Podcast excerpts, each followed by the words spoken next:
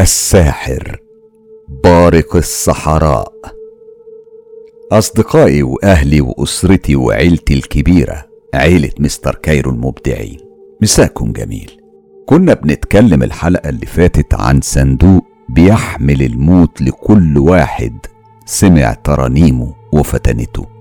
وفتح الصندوق برغم التحذيرات الكتيرة اللي بيسمعها عنه. وكأن الترانيم دي بتحمل سحر سحر خاص محدش عارفه. والسر بتاع الصندوق ده لسه لحد دلوقتي محدش يعرف عنه حاجة. الصندوق ده اتسبب في موت أسرة كاملة مكونة من أب وأم وبنت وأخت والجدة المسكينة. الست إخلاص دفنتهم كلهم بإيديها ومع ذلك ربنا مديها صبر كبير على هذا الابتلاء العظيم. صندوق ملعون بيسكنه جن شاعر بيبعت طريقة الموت على هيئة بيت شعر لكن في آخر الحلقة اللي فاتت اللعنة أصابت ميسة أختي شخصيا وهي دي مشكلتنا الأكبر دلوقتي. اللي عايز يعرف عن القصة أكتر يرجع يسمع الحلقة اللي فاتت باسم ترانيم الموت. المهم نرجع بقى لميسة هانم اللي سمعت ترانيم الموت ولبت النداء وفتحت الصندوق واللي اتكتب لها فيه ليتني أعود لبطن أمي وأحتمي من قدر محتوم بالموت في قبر مظلم. ميسة كانت بتعيد بيت الشعر وكأنه اتحفر في دماغها كأنها بتقراه حالا من الورقة. عينيها انفجرت بالدموع بعد ما كانت هادية شوية وهي بتحكي. وبعدين بصت لنجلاء وقالت لها أنا كده هموت يا نجلاء. صح؟ انفجرت نجلاء كمان بالدموع. وهنا خالد قال لو سمحت يا نجلاء خدي ميسة وروحوا يلا على شقتكم. دلوقتي لازم نفكر ونعرف هنعمل إيه في هدوء. ما كدبتش نجلاء خبر ومسكت ميسة من إيديها وخرجت بيها من عندنا. وأول الباب ما قفل خالد قال بحسم بقول لكم إيه إحنا ما قدمناش وقت كتير هو يا دوب سواد الليل اللي هيحصل هنا محدش يسأل فيه ولا عنه ومهما شفته ما تصدقوش أي حاجة بتحصل أو الأحسن يعني تقوموا تروحوا وتبقوا تجولي الصبح بدري. رد محمد بقلق لا لا لا يا خالد. مش هنقدر نمشي. إحنا لازم نتأكد انك وصلت الحل الليلة دي. دي أختي. رد خالد بتفهم. طيب كل اللي أنا طالبه شوية ثبات انفعالي. أنا جربتكم قبل كده وواثق فيكم. شغل خالد البخور وربط في المثلث اللي أنتم عارفينه الصندوق وفضل ينادي على أسماء من الجن. أول مرة كنت أسمع عنهم.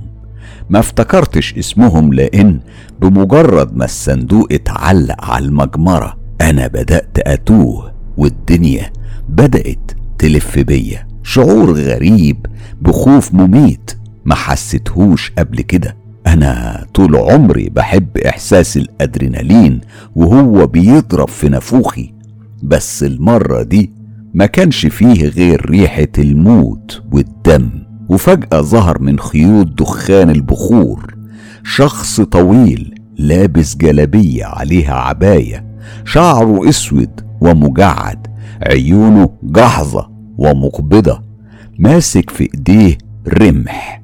أنا لسه فاكر المشهد كأنه حاصل إمبارح. هو كان واقف ورا خالد مباشرة ورفع الحربة وحدفها على خالد من مسافة قريبة جدا. حاسب يا خالد طلعت الجملة دي مني بصوت أقرب للصريخ وبطريقة عفوية. فتحت عيني على خالد وهو بيشدني من إيديا وبيفوق محمد وبيقول بحدة لا كده مش هينفع. أنا رديت عليه بصيغة المظلوم. والله كان هيقتلك. ابتسم خالد بسخرية وقال هتفهم أكتر مني أنت. أنا قلت مهما كان اللي هتشوفوه مش عايز حد ينطق. محمد قال له طب خلاص خلاص يا خالد. آآ آآ دي آخر مرة. آخر آخر مرة بجد والله. آخر مرة إيه؟ هو إحنا في مدرسة؟ يلا يا محمد خد أخوك وروحوا وأنا أوعدكم مش هنام قبل ما الموضوع ده يكون خلص خلاص. خرجت أنا ومحمد من عند خالد مطرودين. ومحمد بيقول يعني أنت كان لازم أنت كمان تصرخ؟ كنت سيبه يقتله ونخلص من رخامته. دخلنا شقتنا واليوم ده محدش فينا إحنا الأربعة نام. مع أول خيوط النهار كنا بنخبط أنا ومحمد ونجلاء على خالد اللي كان واضح إنه لسه شغال. فتح خالد وعينيه تكاد تكون مش شايفة من كتر دخان البخور وقال لنا ادخلوا ادخلوا دخلنا إحنا التلاتة بس هو منعنا من دخول الأوضة دلوقتي دخل هو الأول الأوضة لوحده. وقال شوية كلام كنا سامعينه من ورا الباب الكلام كان مش مفهوم وبعد دقايق فتح شباك الأوضة وسابها تتهوى شوية وبعدين دخلنا. فك الصندوق من على المبخرة وقال لمحمد روح ادي دي للست إخلاص. مسك محمد الصندوق بس خالد وقفه وكأنه نسى يعمل حاجة. فأخد الصندوق تاني من محمد وراح على المطبخ يغسل الصندوق.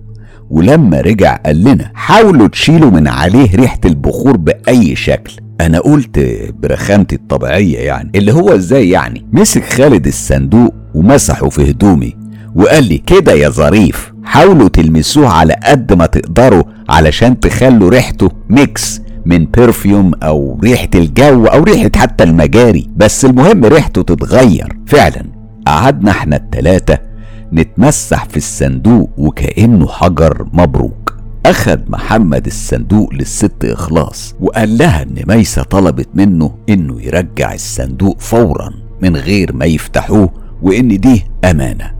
أخدت الست إخلاص الصندوق وهي بتقول لمحمد طيب يا ابني ما تدخل شوية.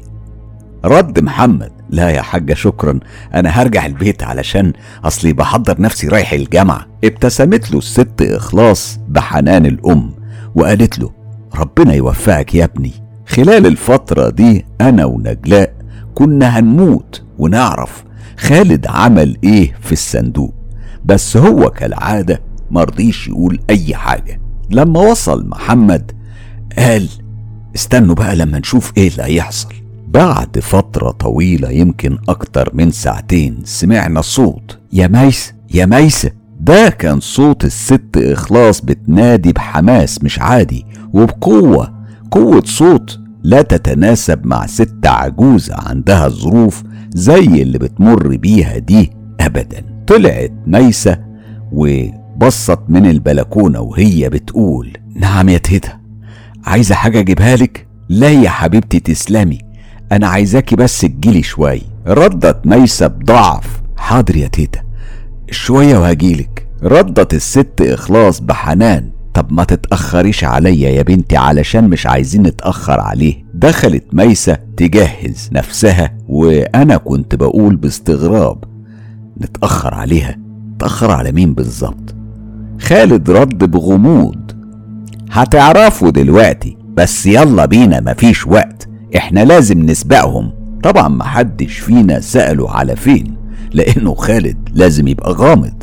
المهم رحنا على الترب آه اللي هي المقابر يعني. بيت الشعر كان لسه بيرن في ودني اللي آخره كان بيقول بموت في قبر مظلم. يبقى ميسة جاية لقدرها بقى وبرغم الرعب اللي حسيت بيه بس ما قدرتش أنطق. علشان ما قلقش محمد ونجلاء وما قتلش خالد. وصلت ميسة مع الست إخلاص. وإحنا بنراقب من بره. لاحظنا انهم مشيوا تقريبا لنص الترب اللي عنده فيه الطريق ده يعني الترب بتفترق لطريقين. طريق للترب القديمة اللي نصها مهجور وطريق للترب اللي تعتبر أغلبها عمار واللي كنا مسميينها الترب الجديدة. هنا شفنا ميسة وقفت مرة واحدة وبدأت تكلم الهوا. إيه اللي موقفك كده يا ست؟ وبنتك دي حرام كده.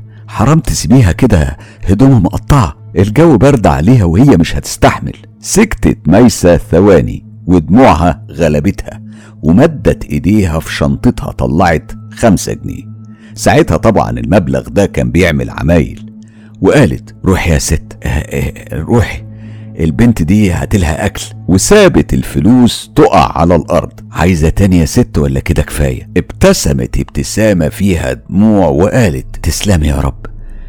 الفلوس دي ربنا اللي بعتها لك مش أنا. فهمت أنا وقتها إن ميسة تحت تأثير سحر عجيب. عمري ما شفت ميسة بالتوهان ده. وبعدين لفت ميسة وشها.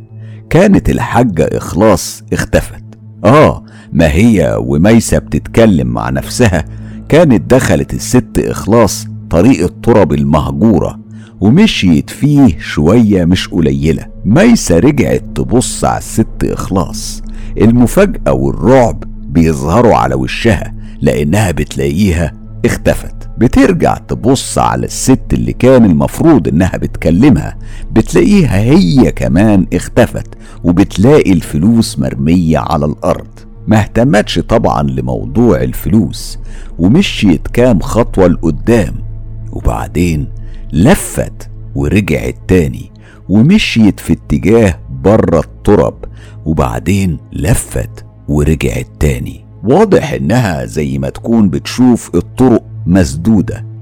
هنا نجلاء كانت هتصوت وتفضحنا فخالد قال قبل ما نجلاء تنطق ميسة تحت تأثير سحر مارد المقابر بس استنوا وما تخافوش. بعد ما مشيت ميسة تقريبا في كل الاتجاهات كام خطوة وترجع وهي بتعيط. اترسمت على وشها ابتسامة اللي لقت النجدة ومشيت على طول في طريق الترب المهجورة وأول ما وصلت عند الست إخلاص اللي كانت فتحت تربة من اللي هناك ميسة نزلت فيها بكامل إرادتها وقفلت إخلاص عليها التربة. هنا بقى إحنا جرينا على إخلاص اللي خنقها خالد بمنتهى العنف والحدة وأنا ومحمد ونجلاء جرينا على التربة اللي ميسة فيها وفتحناها وطلعنا منها ميسة وهي مشوشة ومش فاهمة إيه اللي بيحصل. بس أول ما خرجت من التربة كأنها استوعبت كل حاجة وصوتت بصوت هز المقابر كلها. قطع انفعالنا صوت خالد وهو بيقول أنا عايز أعرف أنت بتعملي كده ليه يا خبيثة؟ ردت الست اللي المفروض ضعيفة بصوت قوي أنت مش أحسن مني إحنا شبه بعض غلطنا وكملنا الطريق علشان مش هنقدر نرجع. انهارت إخلاص على الأرض وكملت أنا كنت شابة جميلة من أوائل البنات.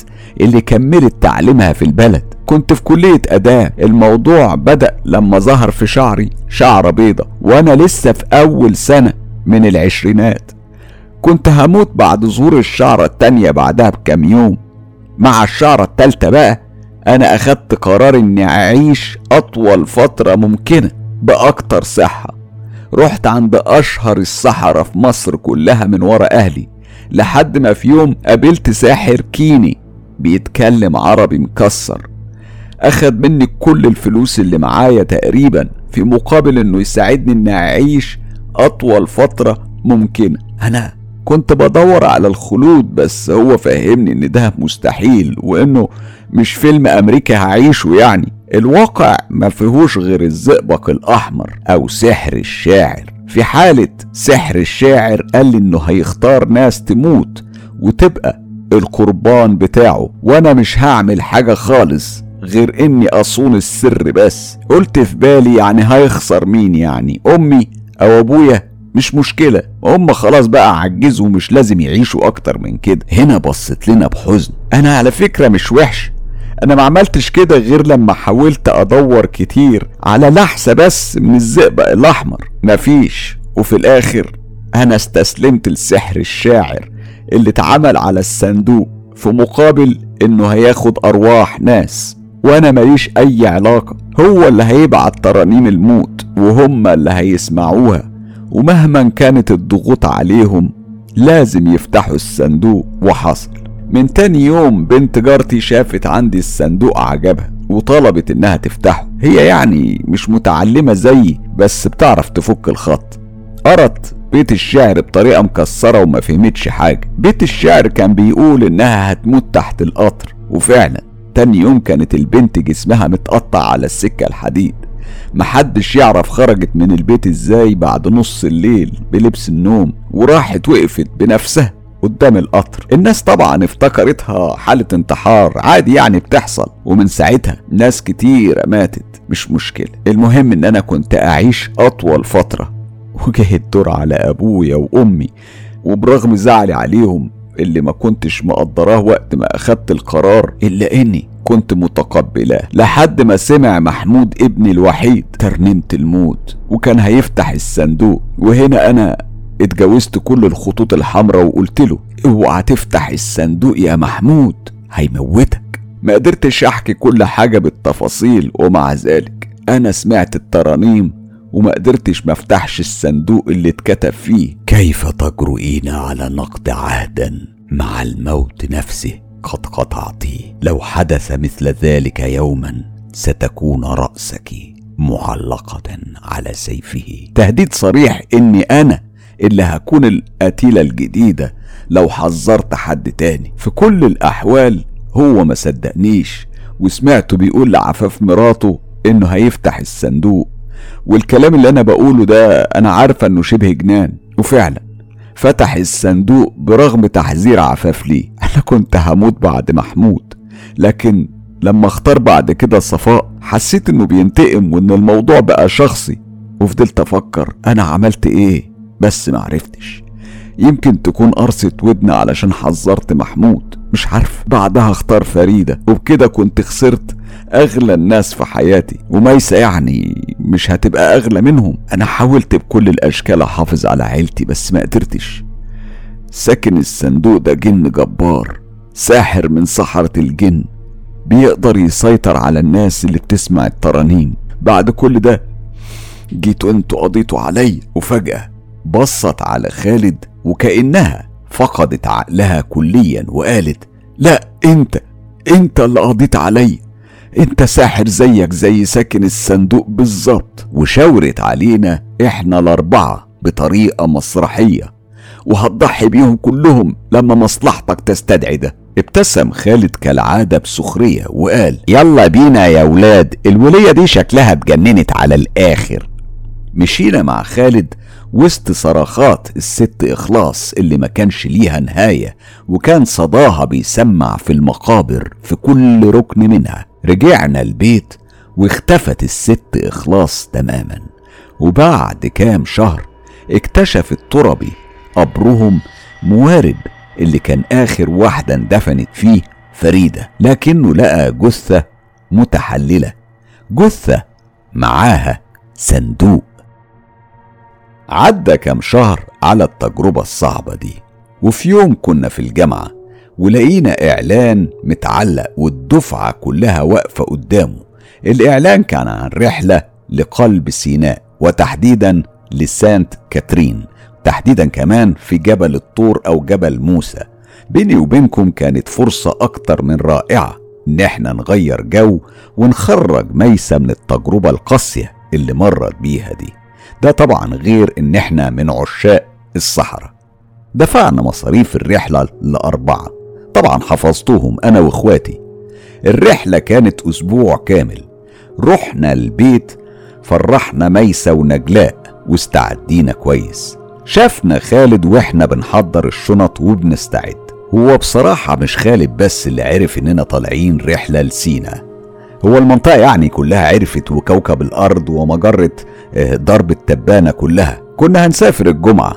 في يوم الخميس بالليل جالنا خالد يسلم ويسأل سؤال غريب قوي. أمال أنا فين حجزي؟ رد محمد برخامة. حجز مين يا عم خالد؟ هو إحنا رايحين جزيرة الشاي في جنينة الحيوانات. إحنا رايحين جبل الطور عقبال أمالتك يعني. حاجة كده تبع الجامعة مش تبع صحراء فرعون.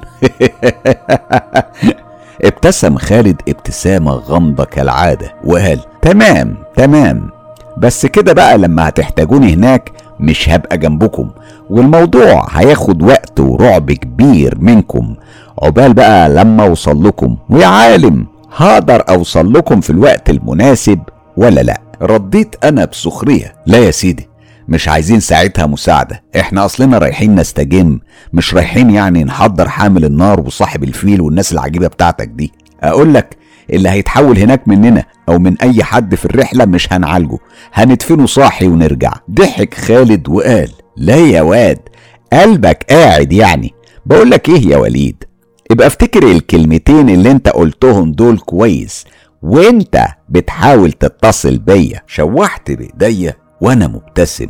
وقلت له يا عم روح الله يسهل لك. إحنا هنبقى في أكتر مكان هدوء على كوكب الأرض. زادت ابتسامة خالد غرابة وهو ماشي. وهنا قالت لي نجلاء إيه يا عم الشبح الجو ده؟ أنت مش عارف يعني خالد؟ ما قلقتش من كلامه؟ بيني وبينكم أنا كنت مرعوب. بس خلاص كنت أخدت اللقطة وكان لازم أمشي الطريق لآخره. أنا عملت فيها ثعلب الصحراء فقلت لها يا بنتي ولا يهمك هيحصل فينا إيه يعني أكتر من كده؟ وبصيت لميسة وقلت بسخافة ضغطك يعني بقالها كام شهر بتكلم نفسها لحد دلوقتي. قالت نجلاء بغموض مين عارف مش يمكن نرجع من هناك وإحنا كلنا بنكلم نفسنا؟ بس بقى سيبوا بقى اللي في إيديكم وركزوا معايا. ليه؟ لأن طبعا اللي فات بقى كان حمادة المرعب واللي جاي حمادة الاكثر رعبا. متعة الرحلة اللي كانت بتنقلنا من القاهرة بمبانيها وعماراتها وريحتها اللي كانت بتختفي بالتدريج كل ما مشينا في الصحراء لحد ما اختفت تماما مع آخر عمارات مدينة نصر ساعتها. وتبدأ المشاهد الممتعة للصحراء اللي بيظهر فيها شوية تلال جميلة ما بين اللي لونها أصفر واللي بتتدرج للأسود. ومع كل كام كيلو في قلب الصحراء كانت التلال بتعلى وبتبقى جبال لحد في وقت بتحس إن الصحراء عبارة عن محيط كبير والأتوبيس ما هو إلا نملة بتبلعها موجة عملاقة. المهم علشان أنا لو فضلت أتكلم عن الصحراء حمادة مش هيجي خالص. وصلنا الفندق اللي المفروض إنه كان مكتوب في الإعلان فخم وخمس نجوم. لقيناه يا دوب نجمة وربع. مبنى قديم يعني قدم الصحراء نفسها. لأول وهلة تجيلك فكرة إن الفندق ده اتبنى قبل اكتشاف علم الهندسة المعمارية نفسها. تحسه كده يعني إن هو طالع من تحت الأرض مش مبني عليها. طراز قديم جدا وليه ريحة مميزة غريبة. كأنك دخلت جحر رطب في حفرة جوه الصحراء. الريسبشن بتاعهم كان فيه حاجة مميزة جدا. كان فيه عربية حنطور في قالب الهول. إنتاجها أكيد كان سنة 1800 وشوية. قاعد عليها سواقها اللي إحنا يعني بنسميه عربجي. لابس على راسه منديل وحاطط على المنديل حاجة تشبه الطربوش. لما محمد شافه قال بسخرية قشطة. واضح إن رحلات السفاري هنا هتبقى رائعة. سفاري يعني بالحنطور. رديت عليه مش كده وبس ده كمان القلش هيبقى للركب. بدأ واحد من مشرفين الرحلة ينادي على أسمائنا. كل اتنين كانوا في أوضة. طبعا محمد جمال معاه وليد جمال. كانت أوضتنا في الدور الثالث مع إن الفندق تقريبا فاضي. طب ليه يرمونا في الدور الثالث كده؟ نجلاء وميسة كانوا في نفس ترتيب أوضتنا بس في الدور الثاني يعني تحتينا مباشرة. بعد توزيع الشباب اللي كانوا كلهم تقريبا في الدور الثالث والبنات في الدور الثاني كل واحد دخل أوضته. واللي نام من تعب المشاوير واللي قعد يفضي شنطته. المهم يوم الوصول ده ضاع على كل الناس اللي كانت طالعة الرحلة. جه الليل وتحول الفندق لقبر مرعب حرفيا. الإضاءة كانت صفرة وخفيفة في كل مكان في أركان الفندق. الأوض والهول والممرات أباليك إضاءة صفرة بس. مع لون الخشب والتابلوهات القديمة اللي تقريبا كانت بداية شغل ليوناردو دافنشي بيخليك كده تحس إنك في مكان أسطوري خارج كوكب الأرض. من الشبابيك كانت الصحراء اللي بتتحول لليل فاحم بتتكلم عن نفسها. بحر من السواد ورا كل شباك إلا من بعض لمبات قريبة لأماكن معينة هنعرفها بعدين. المهم نمت أنا ومحمد وقلقت على صوت حركة في الأوضة. بصيت على سرير محمد اللي كان نايم فيه زي القتيل. غريبة يعني. الحركة دي كانت منين؟ ومين اللي بيعملها؟ اهربوا. اهربوا. أنا قلت نعم رد صوت عميق بنفس الكلمتين. اهربوا. اهربوا. أنا اتنفضت من مكاني وأنا سامع صوت حركة أقرب للزحف على الأرض وكأنه تعبان ضخم برغم إن الصوت كان جاي من مكان مرتفع في الأوضة. وقلت أنت مين؟ رد الصوت عليا. ملكش دعوة التحذير الأول والأخير. اهربوا أحسن لكم. محمد يا محمد. أنا كنت بنادي على محمد بشكل هستيري ودي أول مرة محمد ما يلبيش النداء. إحنا يعني نومنا خفيف جدا. حاولت جاهدا أفتح الأباجورة. إيدي أخدت ثواني عدت عليا سنة كاملة علشان تستجيب لرجائي. ولما نورت النور ما كانش فيه حاجة خالص. مفيش غير نسمة هوا خفيفة كانت بتحرك ستاير الأوضة. وهنا فتح محمد عينيه نص فتحة وقال لي إيه يا عم في إيه بس؟ اطفي اطفي النور انت بتقلقني كده. قلت له بغيظ قلاتك إيه؟ ده أنا هذبحك. ونطيت عليه على السرير وأنا بقول له أنت ما سمعتش الصوت اللي كان بيتكلم من شوية؟ رد عليا برخامة لا لا لا سمعت وأنا بحلم. اتحولت طريقة كلامي للجد.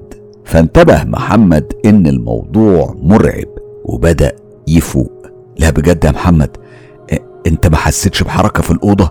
ما سمعتش الصوت اللي بيقول اهربوا؟ رد محمد ببساطة. يا عم وليد بقول لك إيه؟ أنت بيتهيألك علشان ضغط الجبال اللي إحنا مشينا فيها طول الطريق أكيد ضغطها على الودان بيعمل شغل عالي تلاقي ودانك كانت مسدودة وفكت وحاجات من كده. وبعدين يا معلم ده إحنا في صحراء يعني العجايب اللي هتقابلها كتير جت على دي يعني. بس اللي أنا أعرفه إن لو كان في حركة حقيقية أو صوت في الأوضة أنا كنت هصحى. برغم إني ناديت على محمد ومصحيش بس قلت بلاش أخوفه. أو مش عارف يعني كنت عايز أطمن نفسي ولا إيه؟ رجعنا نمنا تاني. آه ما هو أنا دلوقتي بقيت بعرف أنام بعد أحداث من النوع ده. ما أنا خلاص عندي كل يوم حفلة سواريه أو ماتينيه مع الجن والصحراء والعالم الموازي. الصبح بدري نزلنا علشان الفطار وكانت نجلاء وميسة جاهزين في اللوبي وواضح عليهم النوم والراحة وكانوا بيضحكوا. فميلت عليهم وسألتهم آه بقول لكم إيه؟ في حد منكم سمع أي صوت بالليل أو حس بحركة في أوضتنا مثلا أو أوضتكم كانت الإجابة المريحة بإن لأ مفيش. أنا قلت في بالي يمكن يكون يعني زي ما محمد قال موضوع الضغط ده أو يكون خالد بعت لي حد من أتباعه يلعبني. وأنا بفكر كنت شايف نظرات محمد للراجل اللي راكب الحنطور في الهول اللي في مدخل الفندق وكان بيبص له بابتسامة ساخرة. الفكرة اللي أنا كنت بتكلم فيها هو أكدها وده اللي فهمته لما قال استنوا هنا لما أروح أقلش على الراجل ده شوية. من بعيد كانت واضحة ملامح محمد أول ما وصل قدام العربجي وبدأت الابتسامة الساخرة على شفايفه تتحول لصدمة سرعان ما تحولت إلى خوف. وهنا وقف محمد بدون كلام وتقريبا اللي كان بيتكلم العربجي وكان بيضحك كمان. واضح من الحركة الاهتزازية لجسمه ثواني لم تتعدى الدقيقة كان محمد بيلف وراجع. ووشه كان أخد اللون الأصفر بالكامل. ميسة قالت بعد ما لاحظت ملامح محمد مالك يا ابني؟ أنت شفت عفريت ولا إيه؟ رد محمد وعينيه سرحانة ومش مركز ما بيرمش. وكأن ما عندهوش جفون. لا مفيش حاجة هو بس شكل الراجل من قريب غريب شوية. أنا قلت له بنفاد صبر. عامل إزاي يا عم شريهان؟ ما تلخص. كمل وكأنه ما سمعش الجزء بتاع شريهان ده خالص. عنده عين بيضة قوي بيضة تماما وشفايفه كبيرة وبقه واسع بشكل غريب وأسنانه متفرقة بشكل ملفت ووشه منهوش كأن عنده جدري أكل لحم وشه وساب خرم في وشه.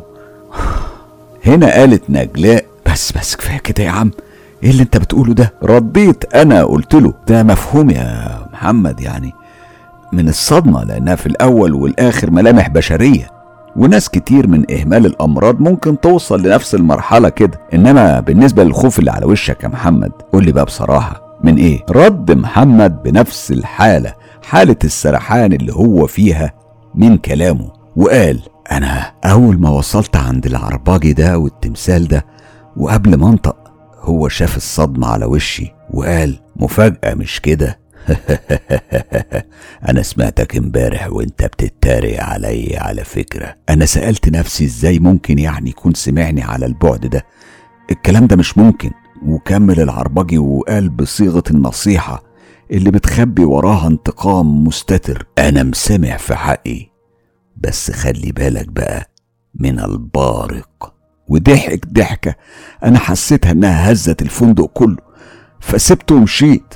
نجلاء قالت بتعجب البارق؟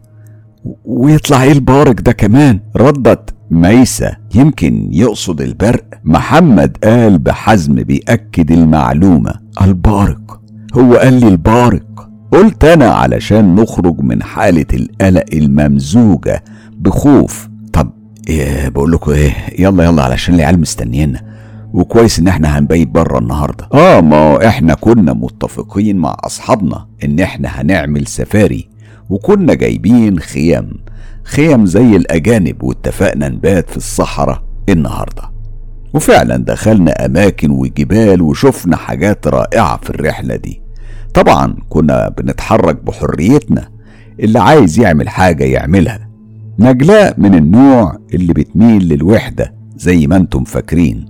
فسابت التجمع بتاعنا وطلعت على تل مش بعيد واختفت وراه فترة طويلة نسبيا.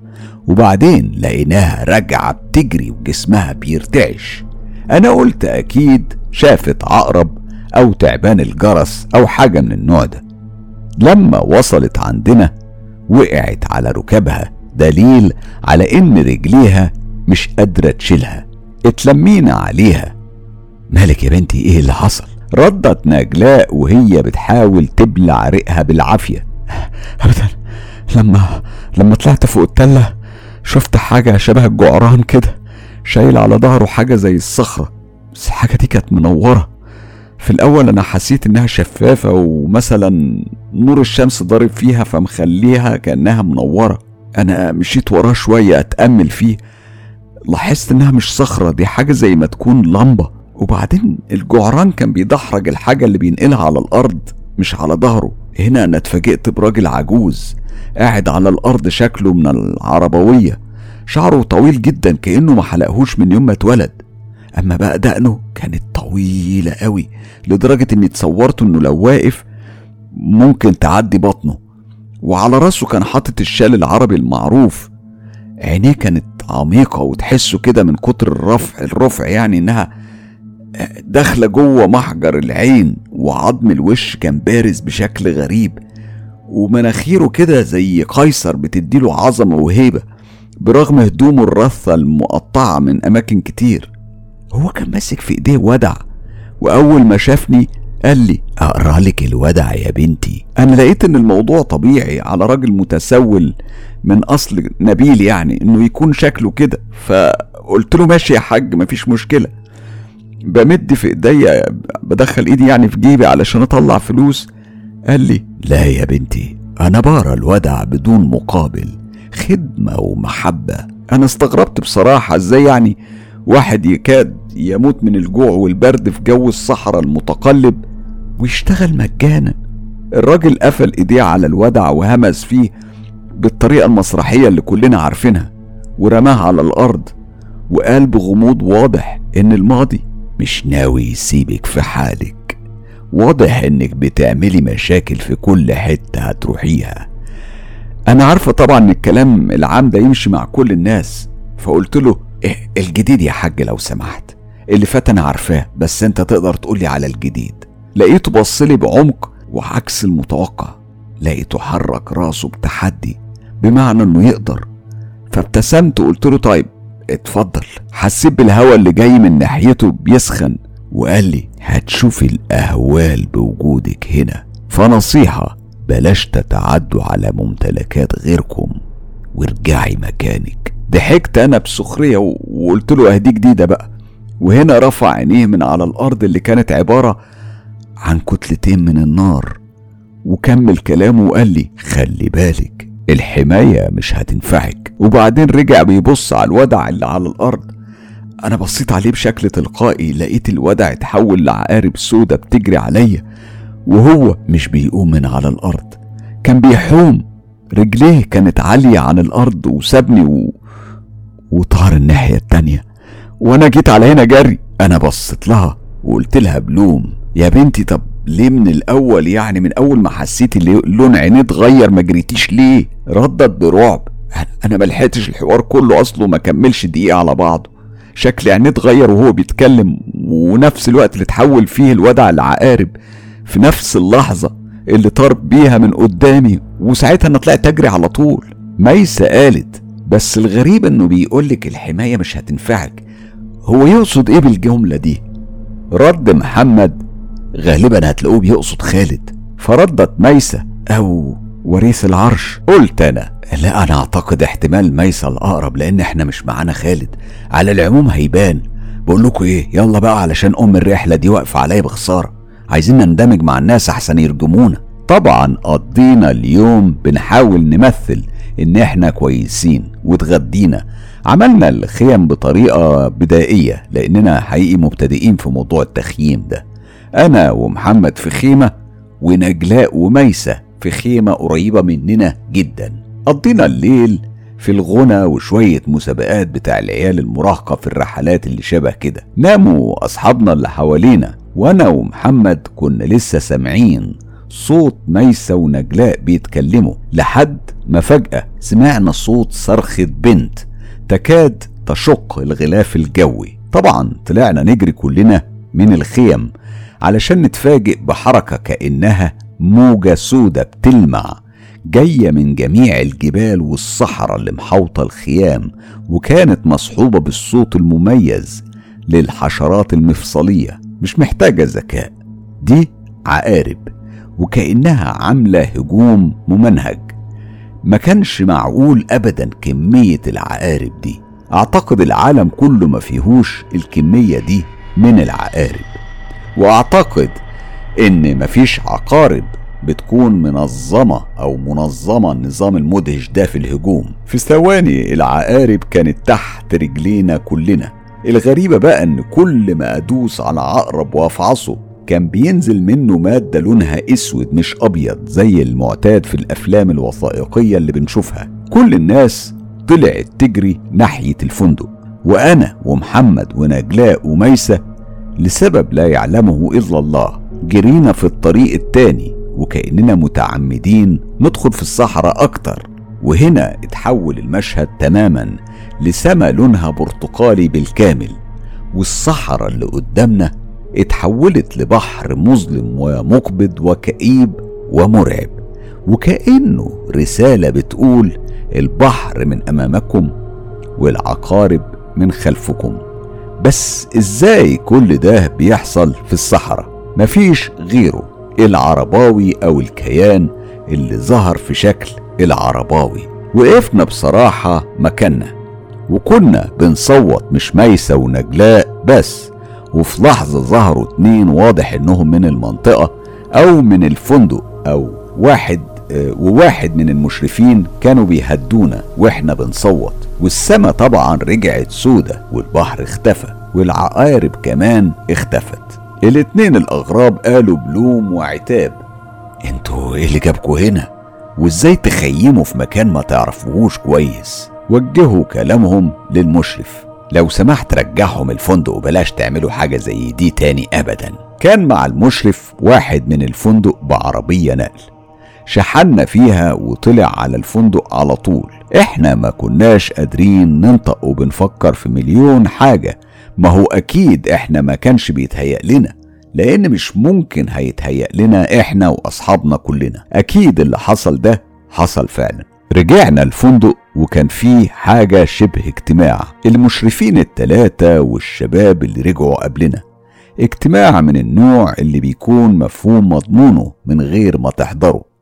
ممنوع الخروج عن النص وممنوع التخييم في أي مكان وممنوع الخروج من غير إذن وبلا بلا بلا بلا. بيني وبينكم الخوف كان مسيطر علينا إحنا الأربعة أكتر من أي حاجة تانية. لدرجة إن ميسة قالت بعفوية يا ريت خالد كان معانا. بصراحة الكلمة وجعتني وأعتقد إنها وجعتنا كلنا لأن نجلاء ردت وهي بتشاور عليا. إزاي بس وليد بيه ظبطه قبل ما نيجي؟ رديت وكأني بشيل من على نفسي اتهام وأنا يعني كنت عارف إننا رايحين الجحيم. المفروض إننا مش أول ناس تيجي أم الفندق ده. والناس كلها بتمشي يعني حياتها زي الفل. اشمعنى إحنا اللي لازم يطلع لنا في كل خرابة عفريت حط محمد ايديه على كتفي وقال بس ده ما يمنعش اننا محتاجين خالد يا وليد. رديت على استحياء. خلاص كلموه. التلاتة ضحكوا بصوت عالي. كأني قلت نكتة وقالت نجلاء هو انت ناسي هو قالك إيه؟ مش قالك ان انت اللي هتتصل بيه وتترجاه يجي؟ رديت بعند. ما هو علشان كده أنا اللي مستحيل يعني هكلمه. انت عارف ان هو كمان دماغه ناشفة ومش هيقبل يرد على حد فينا. فاختصارا للوقت انت اللي لازم تكلمه. نفخت وأنا بروح ناحية الاستقبال وكنت بقول لهم عايز اطلب رقم في محافظة الجيزة. رد الموظف بتاع الاستقبال بذوق زايد عن الحد. تحت أمرك بس حضرتك هتحاسب علشان الجامعة هنا؟ قطعته وقلت له فاهم فاهم. هو اخد رقم بيتنا واتصل عليهم. أمي اللي ردت بعد السلامات والحاجات الجميلة دي. ماما ماما والنبي أنا عايز عايز منك خدمة. أنا عايز أكلم خالد. ردت ماما بقلق. ليه يا وليد؟ في حاجة ولا إيه؟ قلت لها لا خالص بالعكس أنا بس عملته بقلة ذوق قبل ما أسافر وكنت عايز أراضيه يعني. ردت بحنية الأم ابن حلال مصفي من يومك وهو لأجل حظك الحلو موجود هنا. هو كان مستني تليفون بس ما قالش من مين. نفخت وقلت طيب كويس ادهوني. ألو؟ ألو؟ مين معايا؟ دي كانت أول جملة من خالد. أنتم عارفين طبعا زي يعني إن هو بيستهبل. رديت أنا بود مصطنع. عمي عمي وعم الشباب والرياضة عامل إيه يا غالي. رد خالد لا. قلت له بتعجب هو إيه اللي لا؟ اختصر انت عايزني آجي علشان اللي عندك وهتعتذر. وأنا مش هقبل اعتذارك. حبيت استظرف وقلت له طب ما انت لسه جامد اهو. ما ليه تاخد يعني على كلام شاب متهور وأهوج زي يعني؟ رد هو بجدية. شوف يا وليد لولا اني عارف ان اللي عندكم شيء خطير أنا ما كنتش هقبل اعتذارك ابدا. بس للأسف الموضوع كبير. بصراحة أنا قلقت. قلت له انت كده خوفتني قوي كان يعني أنا كده مش فاهم. كان لازم تخاف من البداية على العموم. حاول إن الليلة دي تعدي عليكم على خير وأنا هكون موجود بكرة بعد العصر. هو قفل السكة وأنا قلت في بالي الله يخرب بيتك. يعني أنا بكلمك علشان أطمن تقلقني زيادة. رحنا على أوضنا. طبعا أنا ومحمد ما نمناش. وقفنا شوية قدام إزاز الأوضة والضلمة مغطية المكان كله لكن كان فيه حركة. معرفش أنا حاسس إن الصحراء دي بتتحرك أو فيها حاجة أنا مش قادر أشوفها. محمد أنت مش ملاحظ حاجة؟ بصلي وفي عينيه نظرة عجيبة وقال الصحراء بتتحرك يا وليد.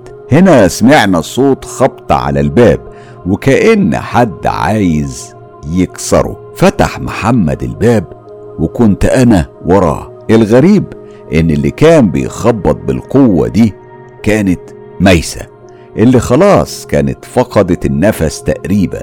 قالت وهي بتبكي بانهيار بصوت يا دوب فسرناه. وليد محمد نجلاء اختفت. مش هقول طولت عليكم علشان الناس بتزعل مني بس في الحقيقة وقت الحلقة خلص. اللي عايز يعرف نجلاء اختفت فين ومصيرها هيكون إيه وإحساس السحر اللي بتتحرك بالليل ده حسناه إزاي؟ يستناني الأربع اللي جاي على قناة مستر كايرو. دلوقتي تعالوا نسمع مع بعض بعض التعليقات السريعة اللي بعتوها من خلال فقرة التعليقات ومن خلال خانة التعليقات اللي بتكتبوا فيها تعليقاتكم على القناة. التعليق ده من عسولة للقصص والحكايات واللي دايما بتكتب تعليقات جميلة من العراق. عسولة بتقول بانتظارك يا ملك الرعب والغموض والإثارة. وزي ما وليد جمال دايما يقول اللي فات حمادة واللي جاي حمادة تاني خالص. ويلا إيه؟ يلا بينا. بشكرك عسولة على تعليقك. العسل زيك سعيد جدا. باهتمامك أشكرك كتير على تعليقك الجميل. قطرة ندى أو قطرة ندى. صديقتي الغالية بتقول صباح الورد الناس الورد ونعم بالله سبحانه وتعالى. آه بشكرك كتير قطرة ندى ودايما بتنورينا بتعليقاتك الجميلة. مريم أو أم مريم العراقية آه الغالية اللي بعتز بيها كتير واللي بجهز لها دلوقتي القصة اللي هي بعتتها آه ريتا كمان بتعيد صياغتها وأكيد هنسمعها وهتكون قصة من أقوى القصص اللي اتقدمت على قناة مستر كايرو. بوجه التحية لأنا العراقية مريم ولكل أصدقائي في العراق وخصوصا في كردستان العراق وفي بغداد. بوجه لكم التحية الكبيرة. بشكر كتير مريم. ملاك أحمد بتقول أنا هقول لك أنت رايح على فين؟ أنت رايح تسوي لنا مفاجأة من العيار الثقيل وهترجع لنا بحكايات وقصص مرعبة وأكيد أنت مش هتقصر في وضع بعض لمساتك السحرية عليها. إجابة شبه صحيحة يا ملاك أحمد سعيد جدا إنك متابعة معايا ألغاز قناة مستر كايرو اللي بنزلها في الحلقات من الوقت. للتاني. بشكرك كتير. نيفين أحمد بتقول الله على ذوق راقي جدا ورائع جدا وروح جميلة من فريق مستر كايرو راقي. بشكرك كتير يا نيفين نورتي القناة ونورتي الدنيا بتعليقك الجميل. سو VIP بيقول حقيقي قناة رائعة جدا أنا أدمنتها. لا يمكن يعدي يوم من غير ما اسمع قصصك يا مستر الروائع. سعيد بالتعليق وبشكرك كتير وبشكرك كتير جدا جدا على التعليق. فاتن صديقتي الغالية من العراق بتقول الله يسعد صباحك أستاذ حسام المحترم. تحياتي واحترامي وتحياتي واحترامي ليكي يا فاتن ولكل أصدقائي الغاليين في العراق العظيم. نبيل حليم صديقي الغالي بيقول بص بص بص أنا منتظر ومتشوق جدا وبترقب تلك الحلقة. إن شاء الله هتتفوق على كل التوقعات. نبيل حليم بيتكلم على حلقة سيدة القواميس أو الحلقة الأولى من الموسم الثاني اللي إحنا بنجهز له في الفترة اللي جاية. لكن ميعاد الإذاعة لسه ما تحددش. بشكرك كتير يا نبيل حليم. وردة وردة بتقول يسعدك ويوفقك ويحفظك ويرزقك ويرعاك. ويخليك يا رب العالمين يا رب خللنا. مستر كايرو يا رب تحميه لأنه الفرحة الكبيرة اللي بتدخل قلبنا اللي بتدخل قلبنا معقول. قد إيه الإنسان ده له مكانة كبيرة في قلوبنا مع إنه صعب جدا جدا. حد يدخل قلبي اما أنت غير؟ والله أنا دايما بسمع قصصك القديمة والجديدة ولا يمل ابدا من صوتك يا مستر. أنت إدمان بكل معنى الكلمة. بنحبك والله والله والله. يا وردة أنا بحبكم والله وبشكرك كتير على تعليقك الجميل. دايما بتسعدوني باهتمامكم وتعليقاتكم الجميلة. اللي بتشجع مش بس حسام لا بتشجع فريق مستر كايرو كله إن إحنا نجتهد ونحاول إن إحنا نكون دايما عند حسن ظنكم. التعليق ده من نور زجالي. زجالي. بتقول أجمل تحية لمستر كايرو وكل فريق العمل وأجمل التحايا. نور بشكر كتير على تعليقك الغالي والجميل. سعدتيني اسعدتيني كتير النهارده. يا نور. ايمي beauty center بتقول لو سمحت أنا دورت ومش لاقي الجزء الثاني من قصة حور بنت عونة. ممكن ألاقيه؟ بكل تأكيد آه، الموسم الثالث من الساحر دلوقتي موجود له آه، قائمة تشغيل على القناة. يعني لو دخلتوا في قوائم التشغيل بتاعة القناة هتلاقوا فيها آه، قائمة تشغيل أو playlist بعنوان الساحر الموسم الثالث. وهتلاقوا فيها ترتيب الحلقات اللي اتذاعت من الساحر لحد يومنا ده وكل الحلقات الجديدة اللي بتنزل بتروح على طول على ال playlist وبتكون متاحة. هناك. بشكرك كتير على اهتمامك. قناة قصص عماد من القنوات اللي بح يعني بحبها كتير وبشجعهم جدا وبتمنى إن أنا أشوفهم من أكبر القنوات على اليوتيوب. بيقول تم الاستماع من آه تم الاستمتاع من الجمال والإثارة من حلقة جميلة. بشكرك. قناة قصص عماد. بتمنى لكم كل التوفيق وإن شاء الله يبقى في تعاون مشترك ما بيننا قريب. أم نبأ صديقتي الغالية بتقول صباح الخير أستاذ حسام أنت ومتابعيك أرجو منك ومن متابعيك الدعاء لأخيه الذي توفاه الله بحادث سير في العراق. أم نبأ. خالص التعازي القلبية لك يا أم نبأ. وبندعو للفقيد إن ربنا سبحانه وتعالى يرحمه ويدخله جناته وإن هو يغفر له على أي شيء في حياته وإنه يصبركم ويمنحكم آه، السلوان. يا رب يا رب يا رب. بدعو كل الأصدقاء يدعوا لك ويدعوا له بالرحمة. منى محمد بتقول نفسي تعيد حكايات ظام وتعمل منها حكايات أسبوعية أو حلقات مجمعة بصوتك الجميل. بجد مش بمل أبدا. صوتك جميل جدا جدا وفيه شجن. بشكرك كتير يا منى. أنا بجهز حاجة جديدة إن شاء الله. أنا ووليد جمال وفريق قناة مستر كايرو. الحقيقة إحنا بنجهز حاجة جامدة وإن شاء الله هتعجبكم جدا جدا جدا. وزي ما اتفقنا عند وصول القناة ل ألف عندنا مفاجأتين. حكايات شارع 101 الموسم الثاني.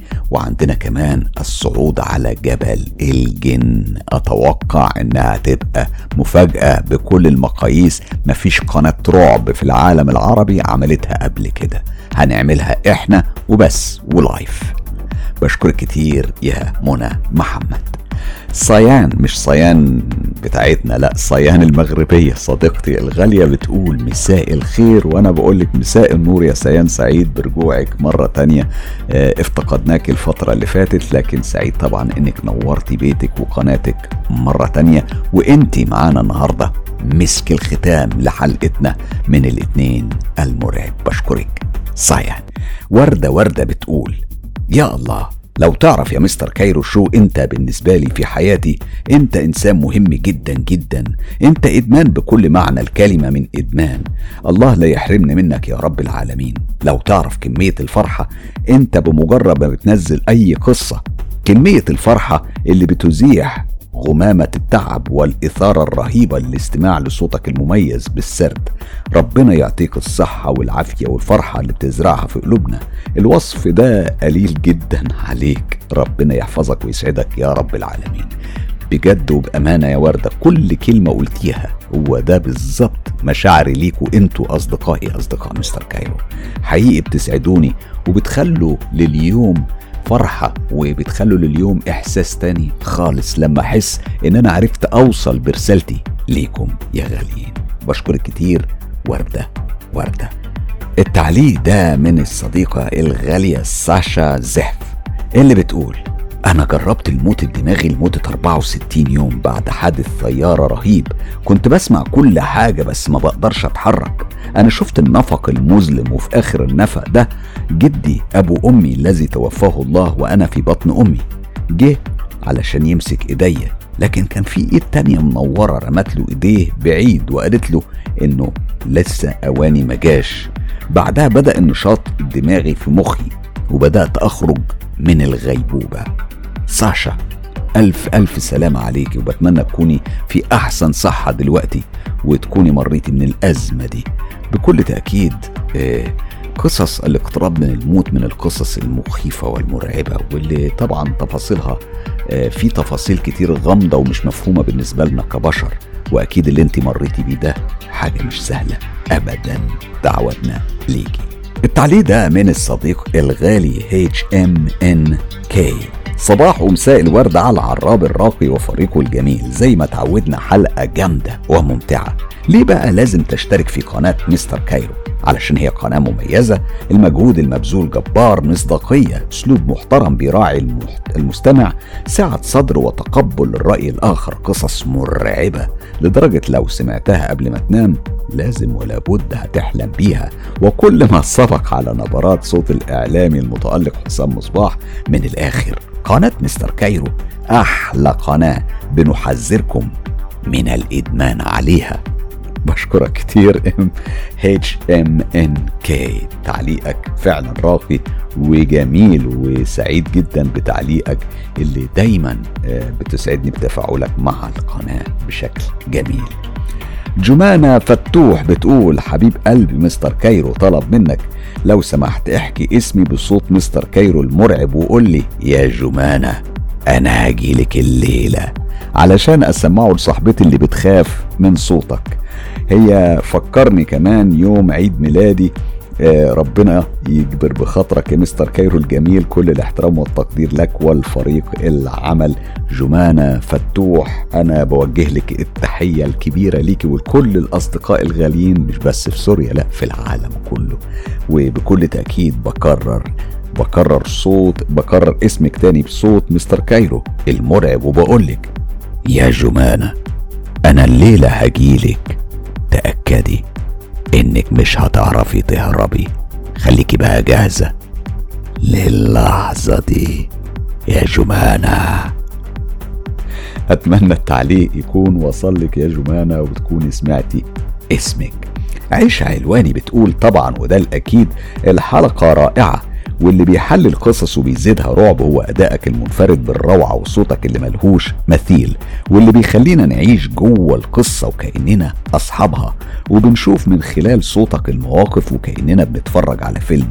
لكن لكل اللي مروا بمواقف غامضة ملهاش تفسير في نظرهم أنا بقول لهم ده شغل عفاريت يا حبايبي وربنا يكون في عوننا عليهم. يديك ألف عافية مستر حسام وصباحك سكر وسعادة وهنا وسرور.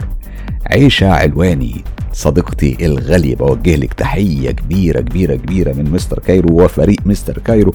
كلنا بنوجه لك التحية وبشكرك على تعليقاتك وتفاعلك الجميل دايما مع قناة مستر كايرو. التعليق ده من مارو ويل صديقتي الغالية من المملكة الأردنية الهاشمية اللي بسعد كتير بكل تعليقاتها. بتقول يسعد أوقاتكم عيلتي الغالية أنتوا كتير غاليين على قلبي. بتمنى لقناتك التألق والوصول لمئة ألف علشان نعيش معاك المغامرة المشوقة والمرعبة. وبطلب من عيلتي من بعد إذنكم الترحم على والدتي المتوفية من فترة بسيطة. شكرا للطفكم وطيب أخلاقكم. بتمنى أسمع تعليقي بصوت مستر كايرو. أنا من زمان ما سمعتش اسمي بصوتك. بتمنى لكم كل الخير والمحبة. والله يا مارو يعني في البداية آه، كل دعواتنا وخالص تعازينا في الوالدة ربنا سبحانه وتعالى يرحمها. وبتمنى فعلا إن كل الأصدقاء ناخد لحظة صمت ندعو فيها لوالدة آه، مارو. وبنتمنى لها يا رب الغفران والمغفرة بإذن الله والرحمة. وكمان يعني بنقول يا رب يلهم مارو الصبر والسلوان على الألم ألم الفراق. ألم الفراق مر وموجع وخصوصا في وفاة الأم. اسألوني أنا أنا مريت بأصعب سنوات حياتي بعد رحيل والدتي.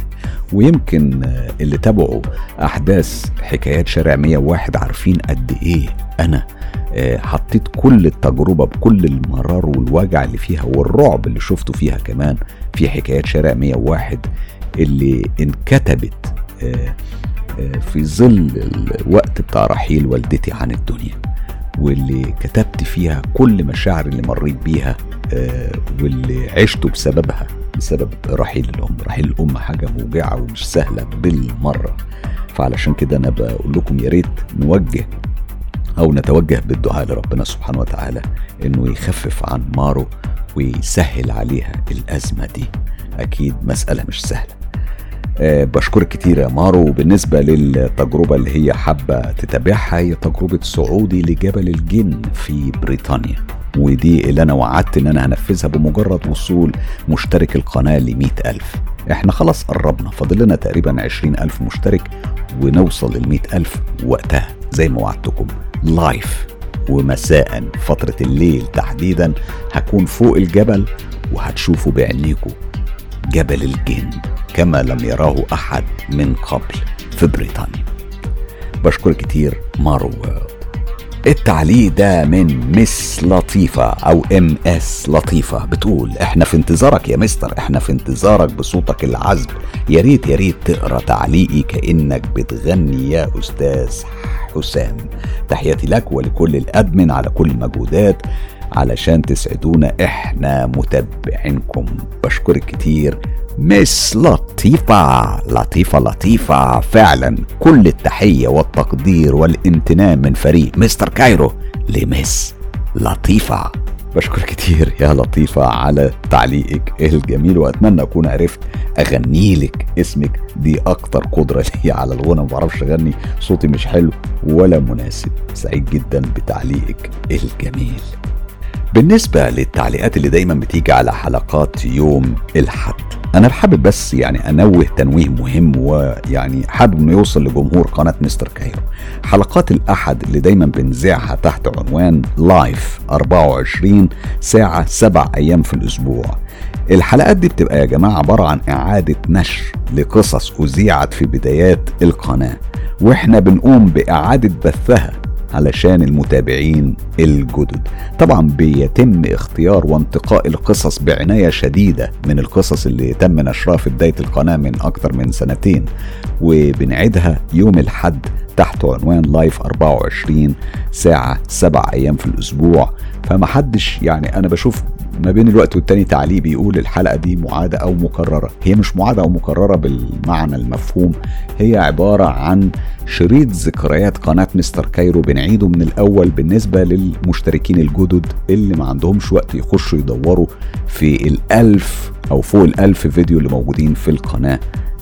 وده السبب إن إحنا صنعنا آه يوم الحد live 24 7 واللي الحقيقة صنع جمهور كبير غاوي إن هو يتابع حلقات يوم الحد تحديدا لأن بالنسبة لهم ده منتج جديد ومحتوى جديد ما سمعوهوش قبل كده. آه وخصوصا إن إحنا بنختاره وبننتقيه من أحسن ما تم تقديمه على قناة Mister Cairo في الماضي. أتمنى إن الرسالة تكون وصلت وإن الناس تكون فهمت إحنا بنعمل إيه علشان يبقى البروجرام بتاع القناة يكون آه مفهوم. تعالوا بقى نكمل تعليقاتنا النهارده. التعليق ده من عمر الخواجة اللي بيقول لي مساء الخير حسام. أنا بعتقد إنك لو تذيع روايات يطلع شيء كتير حلو منك. وأنا أوعدك يا عمر قريب جدا هتسمع روايات وروايات مرعبة جدا. ويمكن التجربة اللي هنذيعها إن شاء الله يوم الجمعة اللي جاي هي تجربة جديدة بنقدمها مش لأول مرة لكن هنعلنها أو هنقدمها بشكل مختلف. التجربة دي عبارة عن إعادة تمصير لقصص الكاتب الأول كاتب الرعب الأول في العالم وفي التاريخ المعاصر ستيفن كينج اللي قمنا بترجمة قصصه وصنعنا منها قصص ممصرة بتحكي التجارب اللي هو بيحكيها من خلال أفلامه ومن خلال قصصه. المجموعة دي اللي قام بإعادة صياغتها وليد جمال الساحر ساحر قناة مستر كايرو اللي فعلا كتب القصص أو أعاد صياغتها بمهنية عالية جدا وباحتراف عالي جدا وادالنا منتج فعلا بينقل المشاعر اللي كانت موجودة في قصص الكاتب الرائع ستيفن كينج اللي هو أكبر اسم في عالم الرعب في العالم. كل قصصه هتذاع أو رواياته كلها هتتذاع يوم الجمعة اللي جاية إن شاء الله بعد إعادة صياغتها وكتابتها بالشكل أو باللهجة المصرية عن طريق وليد جمال. أتمنى إن التجربة دي تعجبك وتكون بتديك لمحة عن جو الروايات لما يتقرى باسم أو بصوت Mister Cairo. التعليق ده من قناة قصص عماد. بيقول على الحلقة الخاصة بجندي عراقي بيحكي تجربته المرعبة مع كيانات الضباب الأسود. بيقول تم الاستماع من أداء مبدع مستر حسام الغالي علينا وأحلى group زي group Mister Cairo. بالتوفيق دايما إن شاء الله. الحقيقة قناة قصص عماد من القنوات اللي بعتز بيها جدا ومجموعة من الشباب الحقيقة عاملين مجهود غير عادي وبيطلعوا لنا منتج جميل. بتمنى إن إحنا كلنا نروح ونكتشف قناة آه، قصص عماد ونشوف المنتج اللي هم بيقدموه والمحتوى اللي بيقدموه. أنا متأكد إنه هيسعدكم كتير ولو أكرمتونا بالاشتراك معاهم ده هيسعدنا وهيسعدهم كتير جدا جدا جدا. بشكركم. التعليق ده من صديقي التونسي الغالي العسكري حاتم اللي بيقول اللهم رد إلينا العراق وسوريا وفلسطين ولبنان ردا جميلا وشكرا للغالية فاطمة الزهراء على ترتيب الأحداث. والله يصلح حال أمة محمد. بشكرك عسكري حاتم على تعليقك الجميل وطبعا بضم صوتي لصوتك. فاطمة الزهراء الحقيقة بذلت مجهود غير عادي وطلعت لنا حلقة بصراحة فيها كمية رعب رهيبة وكمان آه، إعادة صياغة احترافية. لا تليق غير بقناة Mister Cairo. بشكر فاطمة الزهراء وبشكر عسكري حاتم على تعليقه الجميل. إيمان حسن القلم الذهبي لقناة Mister Cairo بتقول حبيبتي فطوم متألقة يا قمر. برافو عليكي يا قلبي موفقة. يا رب دايما حبيبة قلبي. بشكرك إيمان حسن وبضم صوتي لصوتك برضه و التعليق ده من غادة البرنس اللي بتقول غادة البرنس بتقول عاملة إيه يا سنداوة؟ بالي مشغول عليكي.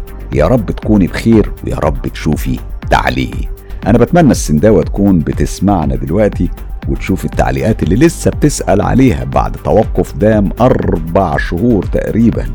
أنا بتمنى إنها تكون سمعت التعليق. رؤى من فرنسا هي مسك الختام النهارده بتقول صباح الخير Mister Cairo كل group القناة. طريقة الكلام النهارده بتجنن. بالنجاح والتوفيق المستمر يا رب رؤى من فرنسا أو رؤى من فرنسا. الحقيقة آه رقية زينو آه بتتكلم على حلقة الساحر ملعونة عائلة أبو حماد وكتاب أينوخ. ودي الحلقة اللي زعناها الأربع اللي فات. وإن شاء الله الأربع ده هنسمع الكمالة بتاعت القصة. وأكيد أنا كمان زي زيكم مستني ومشتاق إن أنا أعرف تفاصيل اللي حصل بعد النهاية الغريبة اللي حصلت في الحلقة. بشكر آه، رقية زينو اللي نورتنا وهتختم أو هنختم بتعليقها ده آه، حلقة النهاردة من الاثنين المرعب أو من تجارب الأصدقاء على صوت المطر والمزيكا الغامضة. التجارب اللي كانت النهاردة من أحمد سامي. بشكركم كلكم وإلى اللقاء. قولوا لي بقى ليه نشترك في قناة مستر كايرو؟ علشان توصلك آخر المعلومات اللي ممكن تفيدك وتحميك مش انت بس انت وأسرتك وأصحابك وكل اللي بتحبهم. هتحميك من إيه؟ من عالم السحر والسحرة وكمان هتخليك ملم بعالم الجن والعوالم الغامضة اللي بتشاركنا حياتنا.